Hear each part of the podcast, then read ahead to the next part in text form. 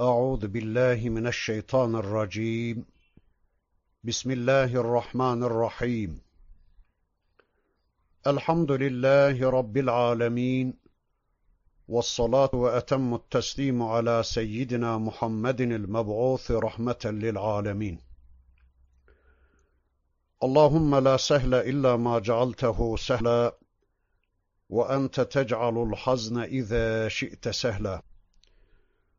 اللهم علمنا ما ينفعنا وانفعنا بما علمتنا وزدنا علما برحمتك يا أرحم الراحمين أما بعد فلما جن عليه الليل رأى كوكبا قال هذا ربي فلما أفل قال لا أحب الآفلين Üzerine gece bastırınca, gece karanlığı bastırınca bir yıldız gördü.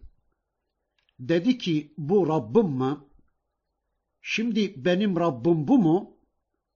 Yıldız batınca da ben batanları sevmem dedi. فلما رأى القمر بازغا قال هذا ربي فلما أفل قال لئن لم يهدني ربي لأكونن من القوم الضالين Ayı doğarken gördü. Rabbim bu mudur? Şimdi ben bunu Rab bileceğim öyle mi dedi. O da batınca kasem ederim ki eğer Rabbim bana doğru yolu göstermeseydi elbette sapıklığa düşen topluluktan olurdum. فَلَمَّا رَأَى الشَّمْسَ بَازِغَةً قَالَ هَذَا رَبِّي هَذَا أَكْبَرُ فَلَمَّا أَفَلَتْ قَالَ يَا قَوْمِ اِنِّي بَرِيءٌ مِمَّا تُشْرِكُونَ Güneşi doğarken görünce Rabbim bu mu? Siz bunu Rab biliyorsunuz öyle mi? Bu hepsinden büyük dedi. O da batınca dedi ki ey kavmim ben sizin Allah'a ortak koştuklarınızdan beriyim. Ben sizin tüm şirklerinizden ve şeriklerinizden beriyim dedi. Arkadaşlar burada sanki İbrahim Aleyhisselam'ın söyledikleri Kur'an'ın ortaya koyduğu tevhid anlayışına ters düşer gibi bir manzara arz etmektedir. Yani eğer haza Rabbi ifadesini düz okuyup bu benim Rabbimdir şeklinde anlayacak olursak böyle Kur'an'ın tümüne, Kur'an'ın bütününe ters düşen bir mana ortaya koyan bir ayet gördüğümüz zaman düşünmek zorunda kalırız. Mesela aynı surenin üçüncü ayetinde böyle bir terslik görür gibi oluyoruz. وَهُوَ اللّٰهُ فِي السَّمَاوَاتِ وَفِي الْأَرْضِ يَعْلَمُ سِرَّكُمْ وَجَهْرَكُمْ O Allah hem göklerde hem de yerdedir. Ve sizin açığınızı da gizlinizi de bilmektedir. Sanki ilk bakışta Allah kendisine bir mekan izafe eder gibi görünüyor. O Allah hem göklerde hem de yerdedir. Zahiri mana budur. Fakat biz meseleye Kur'an'ın bütünlüğü ve onun pratiği ve açıklayıcısı olarak sünnet anlayışı içinde bakacak olursak, o zaman bu mana üzerinde düşünmek zorunda kalacağız. Öyleyse bu ayetin anlaşılmasında başka şeylere bakmak zorunda kalacağız demektir. Kur'an Kur'an'ı, sünnet Kur'an'ı tefsir ettiğine göre Kur'an'ın başka yerlerine ve de sünnete müracaat edeceğiz. Arkadaşlar bakın bu düğümü halletmek için Zuhruf suresinin 48. ayetine bakıyoruz. Orada Rabbimiz şöyle buyuruyor. وَهُوَ الَّذ۪ي فِي السَّمَاءِ اِلَٰهٌ وَفِي الْأَرْضِ اِلَٰهٌ وَهُوَ الْحَك۪يمُ الْعَل۪يمُ O Allah gökte de yerde de ilah olandır. O hakim ve alim olandır. İşte Zuhruf suresinin bu ayeti meseleyi hallediveriyor. Demek ki Rabbimiz gökte de yerde de ilah olarak vardır. gökte de yerde de sözü dinlenecek yegane ilah olarak vardır. Değilse bu Rabbimize bir mekan izafesi değildir. O zamandan ve mekandan münezzehtir. Arkadaşlar, bakın burada da Hazreti İbrahim Aleyhisselam'ın bu ifadelerini anlayabilmek için Kur'an'ın başka bölümlerine bakmak zorunda kalacağız.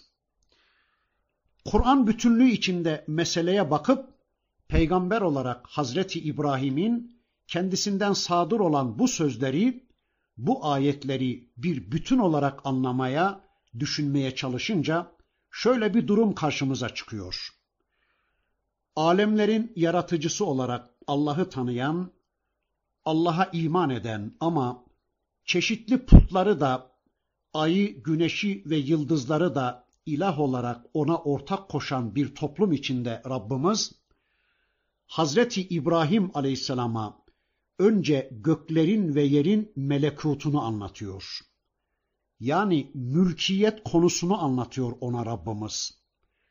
Yani tüm bu mülkün kime ait olduğunu, göklerin ve yerin mülkiyetinin kime ait olduğunu, kimin yarattığını ve ne için yarattığını, onlar üzerinde kimin hakim olduğunu, hakimiyetin ve rububiyetin kime ait olduğunu, kainatın Rabbi ve ilahının kim olduğunu ona anlatıyor.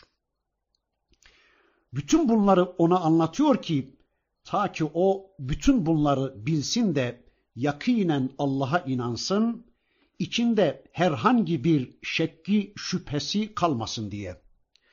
Allah bütün bunları İbrahim Aleyhisselam'a önceden anlatıyor. Sonra Rabbinden bunu öğrenen Hazreti İbrahim'in de dönerek toplumuna bu Allah'ın kendisine öğrettiği konuyu onların anlayabilecekleri bir dille kendilerine anlattığını anlıyoruz. Allah'ın daha önce kendisine öğrettiği göklerin ayetlerinden bir yıldız gördü Hazreti İbrahim ve yıldıza tapınan, onu kendilerine ilah edinen kavmine dönüp dedi ki, Hâzâ Rabbi, bu Rabbim ha, şimdi ben bunu Rab bileceğim ha, şimdi ben hayat programımı bundan alacağım ha, siz bu yıldızı Rab kabul ediyor ve ben de ona ibadet edeceğim öyle mi? Ben hayatımı buna danışacağım öyle mi? Benim hayatıma kulluk programı alan bu mu diyorsunuz? Arkadaşlar, Arapçada düz bir cümleyi sonunu uzatarak ve soru şeklinde okursanız o soru cümlesi olmuştur.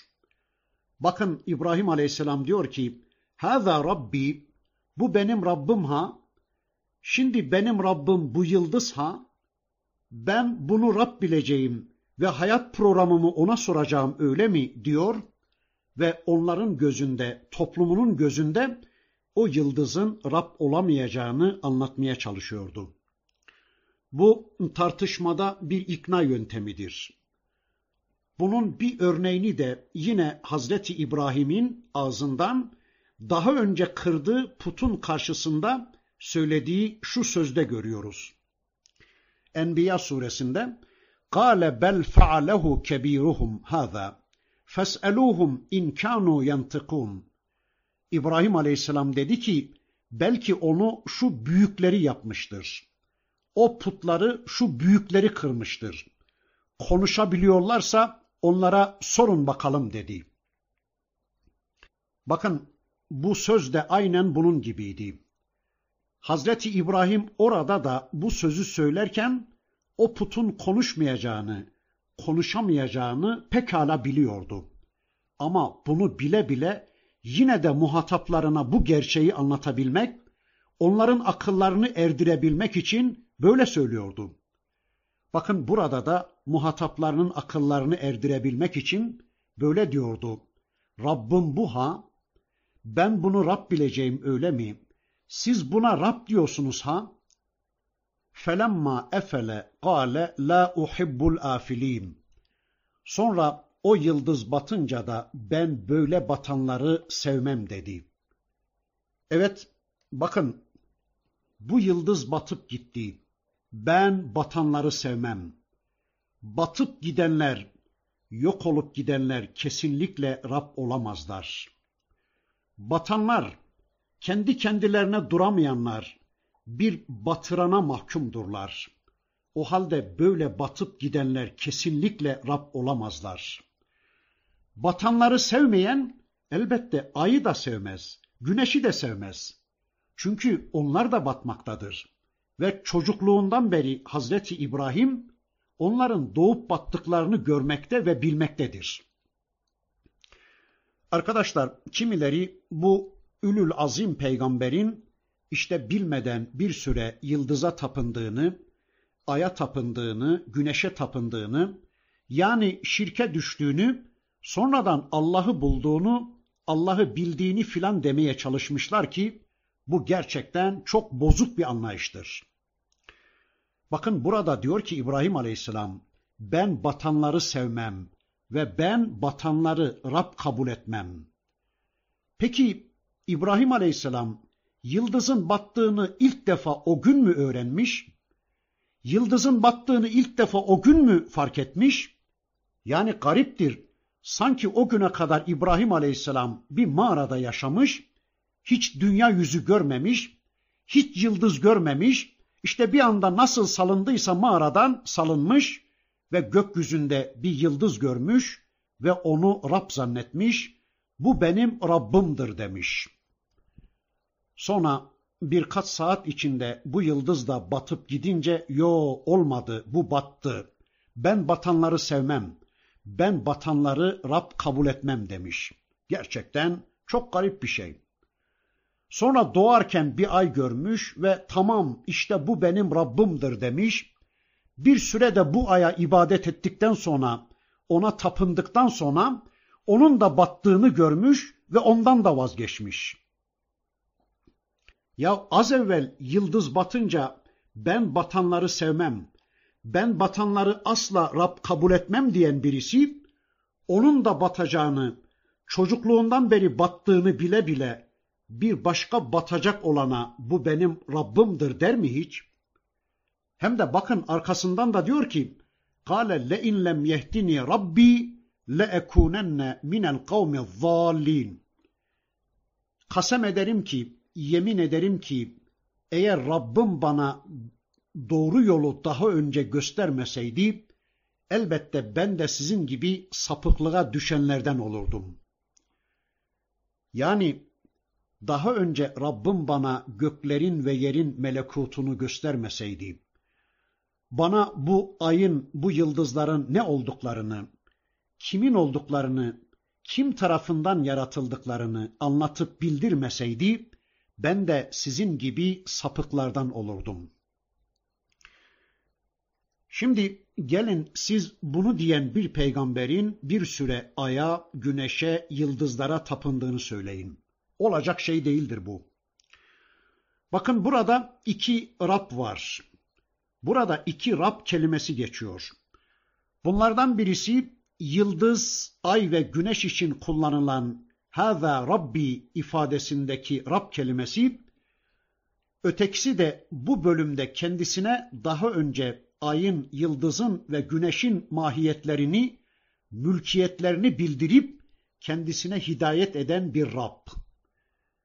Demek ki bu sözleri söylerken İbrahim Aleyhisselam kendisine hidayet eden, kendisine yol gösteren Rabbin farkında ve bilincindedir. Yani Allah'ın varlığından habersiz değildir o anda. Eğer bu ikinci kendisine hidayet edici olarak bahsettiği Rab, ay, yıldız yahut güneşse e, onları neden sevmediğini söylesin. Ben batanları sevmem diye niye onları sevmediğini söylesin. Öyleyse kendisine hidayet ettiği için hamd ettiği Rab onlar değildir. Ve İbrahim Aleyhisselam o Rabb'ı bilmekte ve ona iman etmektedir. Sonra ayetin ifade buyurduğu şekilde güneş olayı geliyor. İbrahim Aleyhisselam'ın toplumu aya, güneşe ve yıldızlara tapıyordu da Onun için bu örneği seçmiştir diyoruz. Sonra arkadaşlar bunun üçünün de arka arkaya gerçekleşmesi de mümkün değildir. Sanki şöyle anlatıyorlar. İnsanlar bir meydana toplanmışlar. Hazreti İbrahim de onların yanında. Önce bir yıldız çıkıyor. Bir süre münakaşa onun üzerine devam ederken nihayet yıldız batıyor. Arkasından ay çıkıyor. Bir süre de onun üzerinde duruluyor. Sonra güneş doğuyor. Onun üzerinde söz ediliyor. Ve o insan topluluğu da hep orada bekliyor. Yani insan düşününce bunun mümkün olmadığını anlıyor. Çünkü bunların hepsinin devri öyle birkaç saat içinde olması mümkün değildir. En azından o kalabalığın hem yıldızı hem ayı hem de güneşi görebilmeleri için bir 24 saat orada beklemeleri gerekir ki bu da mümkün değildir. Öyleyse bu Kur'an'ın ve İbrahim Aleyhisselam'ın bir anlatım modelidir diyoruz Allahu alem. Peki acaba bize ne anlatıyor bu ayetler? Bu ayetlerle biz ne anlayacağız yani?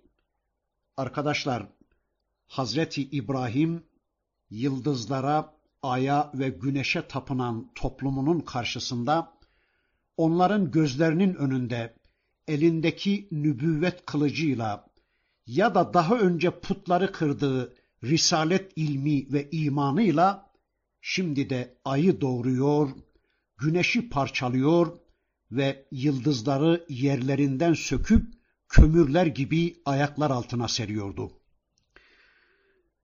Yani kişiyi Allah'tan ayıran her şey, kişi ile Allah arasına giren, kişinin Allah'ı dinleyip sadece ona kulluk yapmasına engel olan her şey, yıldız kadar parlak, ay kadar göz kamaştırıcı veya rifat sahibi, yücelik sahibi olsa da, güneş kadar bedahet sahibi veya nimet göndermede güneş kadar cömertlik sahibi olsa da, onlara gönül kaptırmamamız gerektiğini anlatıyor bu ayetler bize. Yani Allah dışında birileri aslında Allah'ın olan nimetleri bize ulaştırmada güneş kadar cömert olsalar bile yine de onlara gönül kaptırmayıp Allah'a gönül vermemiz gerektiği anlatılıyor. Bize rızık ulaştıran ağalarımız, patronlarımız, bizi beslediklerini iddia eden babalarımız, analarımız, bize ilim ulaştırdıklarını iddia eden alimlerimiz, hocalarımız, şeyhlarımız, üstadlarımız, bize şifa ulaştırdıklarını iddia eden doktorlarımız, aslında Allah'ın olan bu nimetleri bize ulaştıran her kimse, onlar bize bu nimetleri ulaştırma konusunda güneş kadar cömert olsalar bile yine de onlara kulluk yapmayıp onları gözümüzde büyütmeyip nimetin esas vericisi olan Allah'a gönlümüzü kaptırmamız gerektiği anlatılıyor. Öyle değil mi? Aslında güneşin de bize intikal ettirdiği ışık ve ısı kendisinden değildir.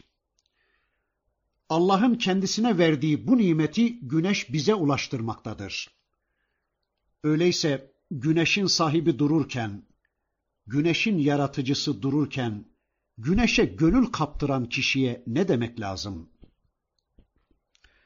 Veya sizin idarecileriniz, sizi koruduklarını, sizi yönettiklerini, sizi düşündüklerini iddia edenler, yıldızlar kadar parlak, ay kadar yüce makam sahibi olsalar bile, onları kesinlikle Rab bilmeyin.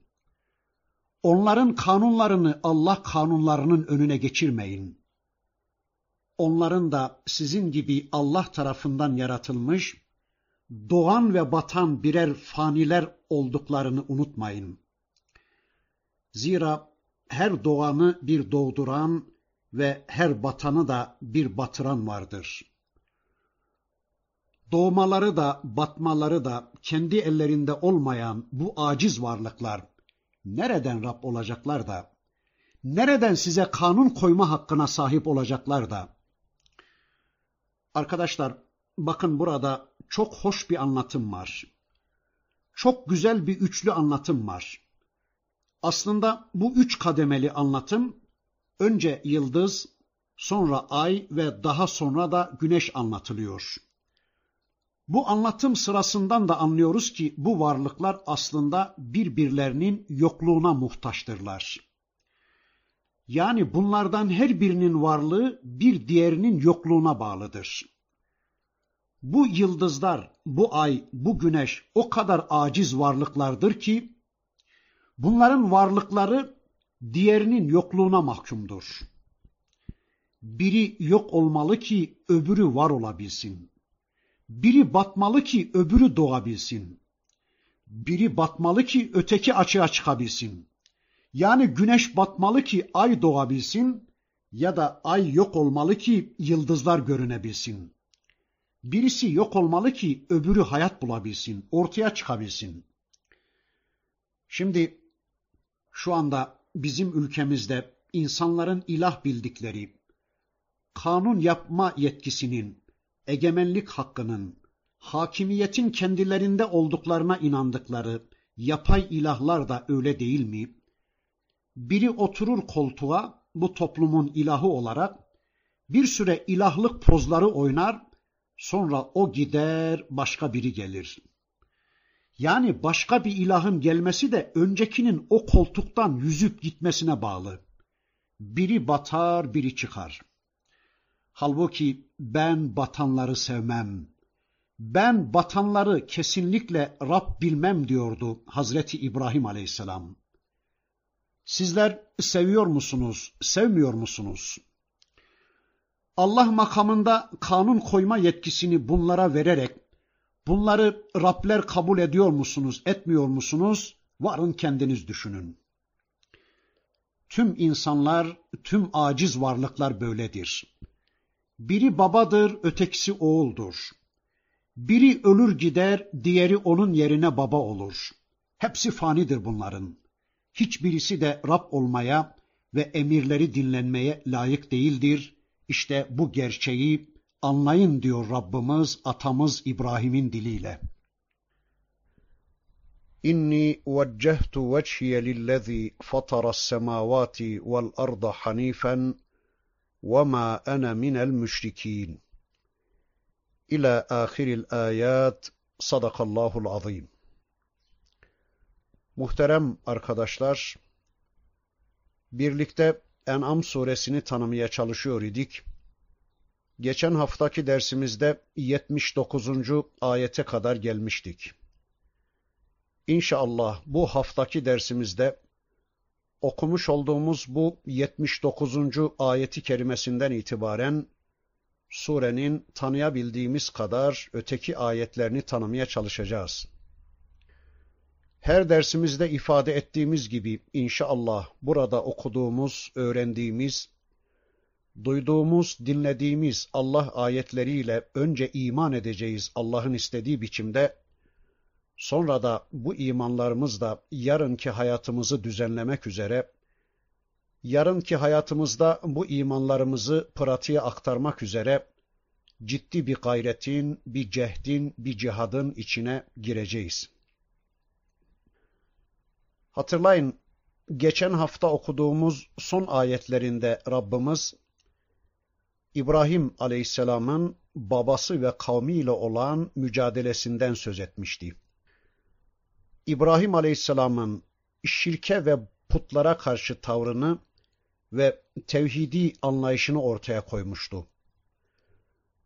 Bundan sonra onların kavminin bu yanlışlarının ve şirklerinin mantıksızlığını onlara anlattıktan sonra Bakın atamız İbrahim aleyhisselam kendisini ortaya koyarak şöyle buyurur.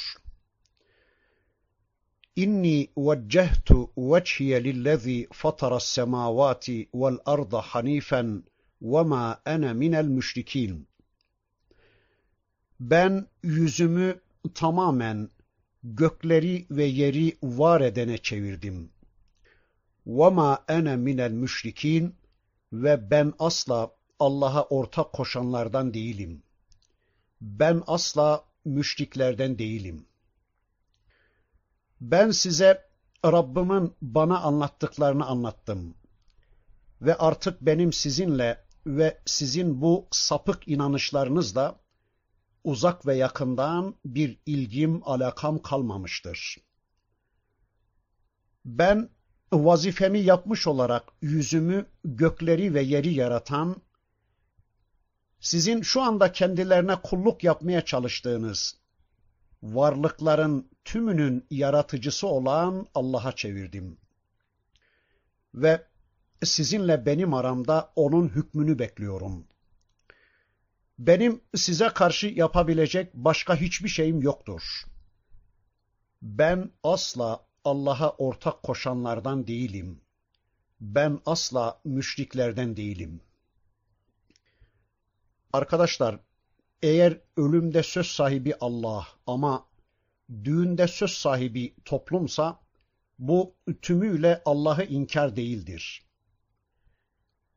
Eğer namaz konusunda söz sahibi Allah ama hukukta söz sahibi başkalarıysa veya eğer oruç konusunda söz sahibi Allah ama eğitimde, siyasal yapılanmada, ekonomik düzenlemelerde söz sahibi başkalarıysa bu tümüyle Allah'ı inkar değildir ama şirktir bu.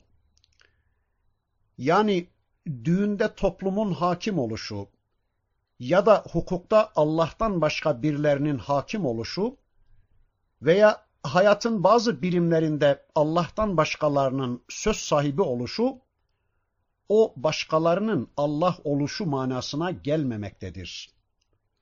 Ancak Allah'ın bir sıfatı bölünüp parçalanıp bir başkasına verilmesidir ki işte bu şirktir. İnsanlar zannediyorlarsa ki şu şu konularda Allah hayatımızda söz sahibi değildir. Bu konularda toplum, şu konularda moda, şu konularda devlet, şu konularda çevre söz sahibidir diye düşünmeye ve kabul etmeye başladınız mı? Bilesiniz ki artık hayatınızda şirk başlamış demektir. Mesela bir kızcağız gerdek gecesinde namaz kılmamalıdır. Veya bu kızcağız zifaf öncesi mutlaka berbere gitmelidir. Üzerine mutlaka şöyle açık bir gelinlik giymelidir vesaire vesaire diyorlar. Şimdi bu denenleri aynen uygulayan bir kızcağıza desek ki, bak kardeşim, toplum böyle istiyor ama Allah da şöyle istiyor. Şimdi söyle bakalım, sen hangisinden yanasın? Hangisini tercih ediyorsun? Şimdi Allah'ın kendisinden istediklerini öğrenen bu kızcağız diyorsa ki, hayır ben Rabbimin istediklerinden yanayım. Ben Rabbimin istediklerinin doğruluğuna inanıyorum. O zaman bu kızcağıza bu yaptıklarından ötürü müşrik değil, günahkar diyeceğiz. Çünkü o önceden Rabbinin istediklerini bilmediği için böyle yapmıştır. Ama bu kızcağız önceden Rabbinin kendisinden istediklerini bile bile toplumun istediklerini uygulamaya kalkışmışsa o zaman da bu haliyle o müşriktir diyoruz. Zira bile bile toplumu Allah'a ortak koşmuştur bu kızcağız. İşte şirk budur, müşrik budur. Kafir ise tümüyle Allah'ı yok farz eden ve Allah'a inanmayan kişidir. Ona göre yoktur öyle bir şey. İnsanlar onu icat etmişler ve tabu olarak hayata dikivermişler. Kafir böyle düşünür ve böyle inanır. Arkadaşlar, bakın burada anlatıldığına göre Hazreti İbrahim Aleyhisselam'ın karşısındaki toplum da kafir bir toplum değildi. Zaman zaman Allah'ı kabul ediyorlar. Yani Allah'ı bilmeyen, Allah'ı tanımayan insanlar değildi bunlar.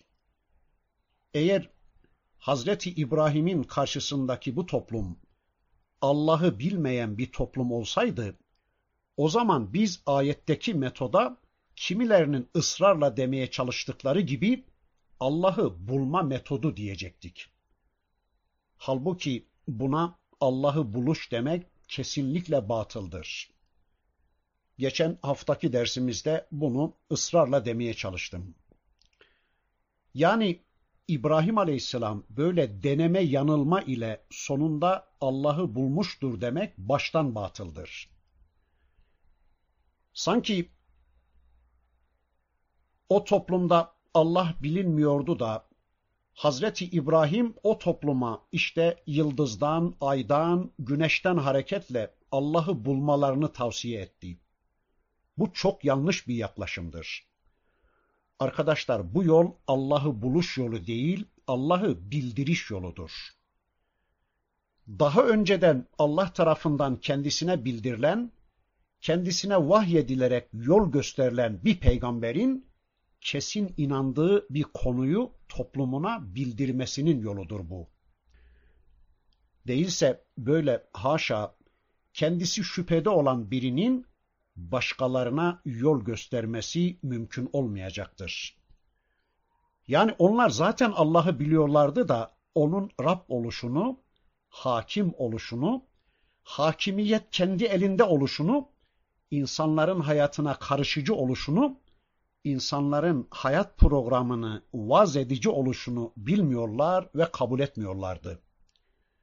İşte İbrahim Aleyhisselam böyle müşrik bir topluma Allah'ı tanıtıyordu. İşte bakın bundan sonraki bölümde kavmiyle hüccetleşmesinden sonra e, kendisinden son derece emin olarak Allah'ın peygamberinin onlara şöyle dediğini görüyoruz. Bakın ayet 80 ve 81. وَحَاجَّهُ قَوْمُهُ قَالَ اَتُحَاجُّونِي فِي اللّٰهِ وَقَدْ هَدَانِ Beni doğru yola ulaştırdığı halde, bana hidayet ettiği halde Allah hakkında benimle tartışmaya mı girmek istiyorsunuz? Allah konusunda benimle mücadele mi etmek istiyorsunuz? وَلَا أَخَافُ مَا تُشْرِكُونَ بِهِ إِلَّا اَنْ يَشَاءَ رَبِّي شَيْئًا Ben sizin ona ortak koştuklarınızdan hiç korkmuyorum.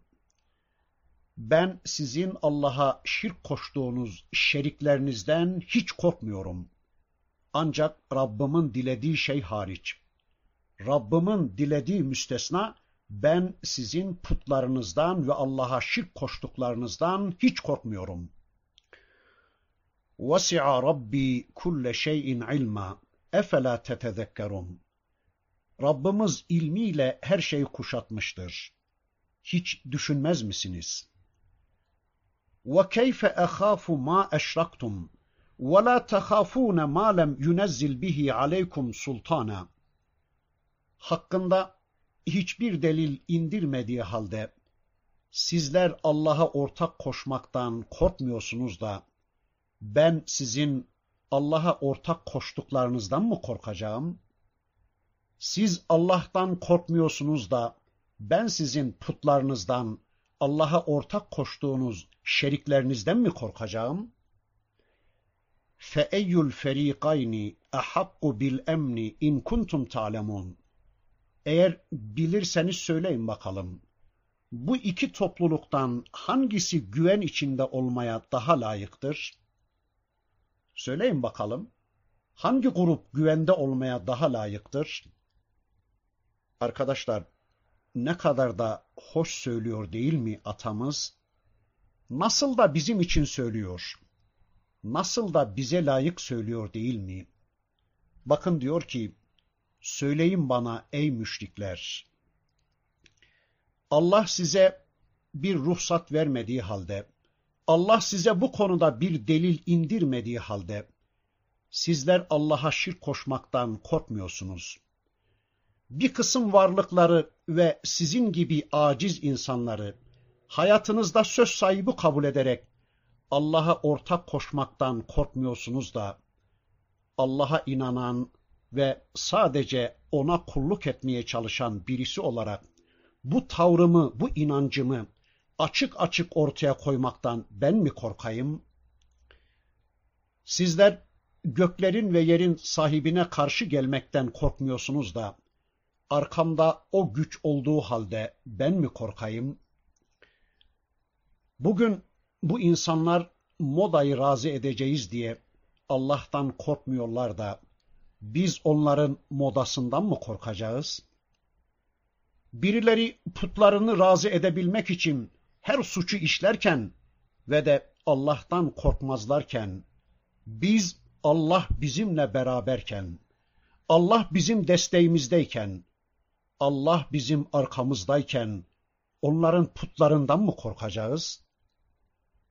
Birileri kendi sistemlerini Allah sistemi yerine ikame etmeye çalışarak Allah'ı karşılarına alırlarken Allah'tan korkmuyorlar da biz Allah sistemini hakim kılma yolunda mücadele verirken ve uğrunda çırpındığımız Allah bizim safımızdayken, bizim desteğimizdeyken biz mi korkacağız? Arkadaşlar bakın Hazreti Ali Efendimiz der ki ölüm bana gelecekse niye korkayım? Gelmeyecekse niye korkayım? Eğer kafir ve müşriklere karşı tavır alma konusunda atamız ve her konuda örneğimiz olan Hazreti İbrahim aleyhisselam bilinir ve örnek alınırsa, mümin kesinlikle Allah'ın dışında hiçbir şeyden korkmayacaktır.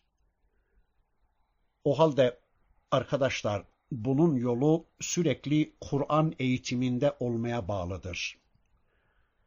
Kur'an'da Rabbimizin bize tanıttığı tavırları tanımak ve onları kendimize örnek almaya çalışmak zorundayız. Bunun başka bir çaresi de yoktur yani. Bakın diyor ki atamız فَاَيُّ الْفَر۪يقَيْنِ اَحَقُّ بِالْاَمْنِ اِنْ كُنْتُمْ تَعْلَمُونَ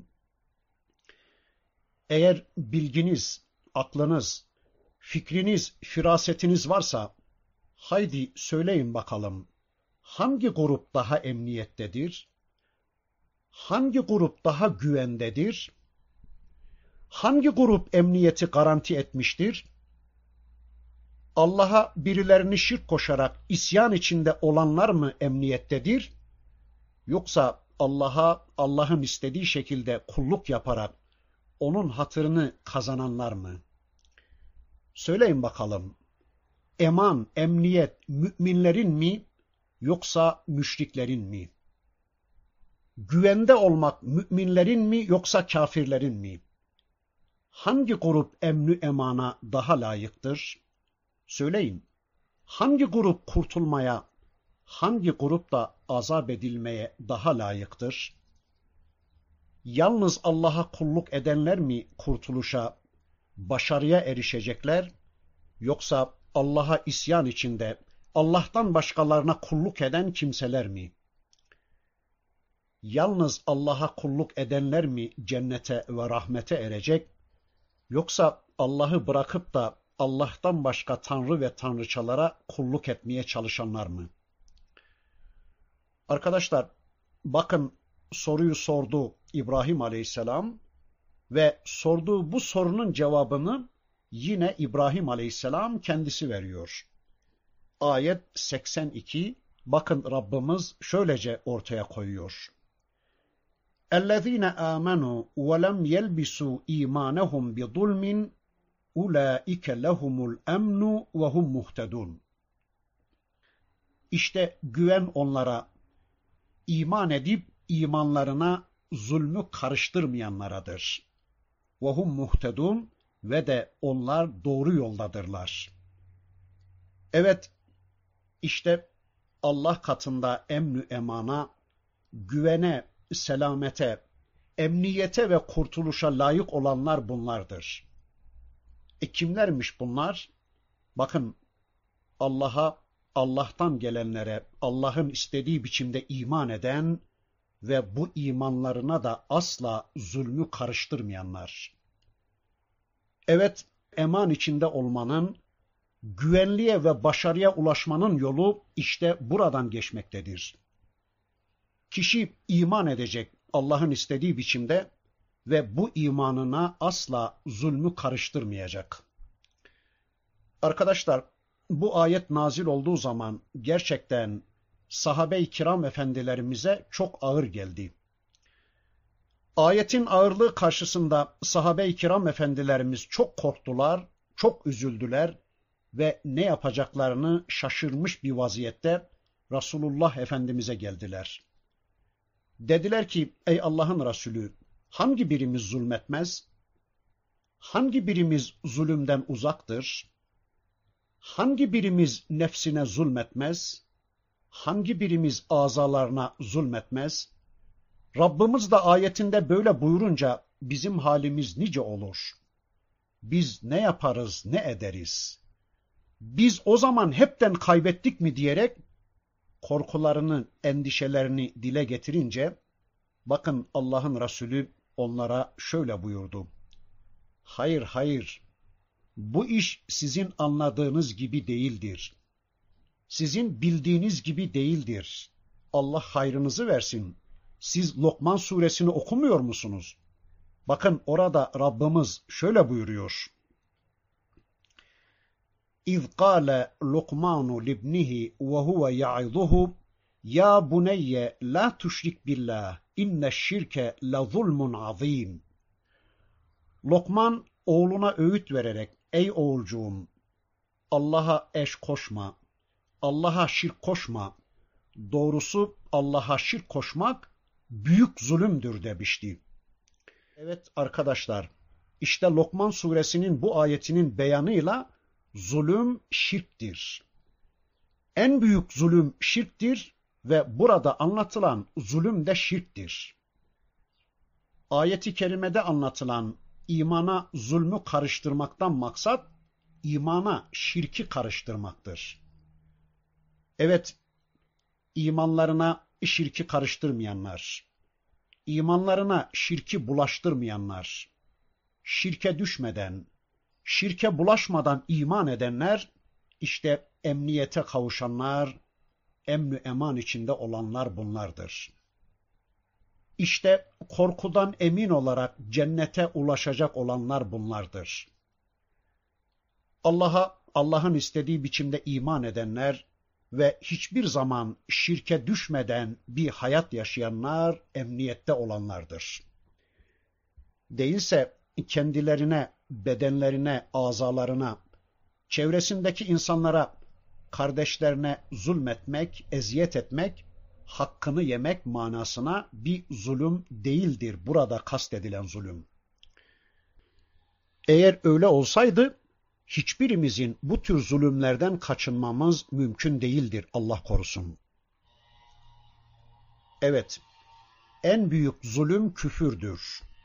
En büyük zulüm şirktir. En büyük zulüm kişinin kendisini Allah'a kulluk ortamından uzakta tutmasıdır. En büyük zulüm kişinin kendisini yaratıcısına kulluk ortamından uzaklaştırmasıdır. En büyük zulüm kişinin yaratıcısına başkalarını ortak kılmasıdır. En büyük zulüm kişinin yaratıcısının sıfatlarını ondan başkalarına vermesidir. En büyük zulüm bir kimseyi Allah yarattığı halde, sahip olduğu her şeyini kendisine Allah verdiği halde, o kimsenin Allah'ı bırakıp da Allah'tan başkalarına kulluk yaparak küfre ve şirke düşmesidir. İşte en büyük zulüm budur. Yani kendisini yaratanı bırakıp da ya kendi hevasını ya da dışında birilerini putlaştırıp onları Allah makamına oturtup onların emir ve yasaklarına göre bir hayat yaşamasıdır. Öyle değil mi? Allah onu yoktan var edecek, ona şekil verecek, onu adam edecek, ona rızık verecek, sonra da bu adam kalkıp Allah'tan başkalarının arzularını gerçekleştirmeye ve onları kendisinden razı etmeye çalışacak. İşte bu zulümlerin en büyüğüdür. Bu hafta inşallah burada kalalım. Surenin öteki ayetlerini tanımak için önümüzdeki hafta tekrar bir araya gelmek üzere Allah'a emanet olun. Subhaneke Allahumma ve bihamdik أشهد أن لا إله إلا أنت أستغفرك وأتوب إليك.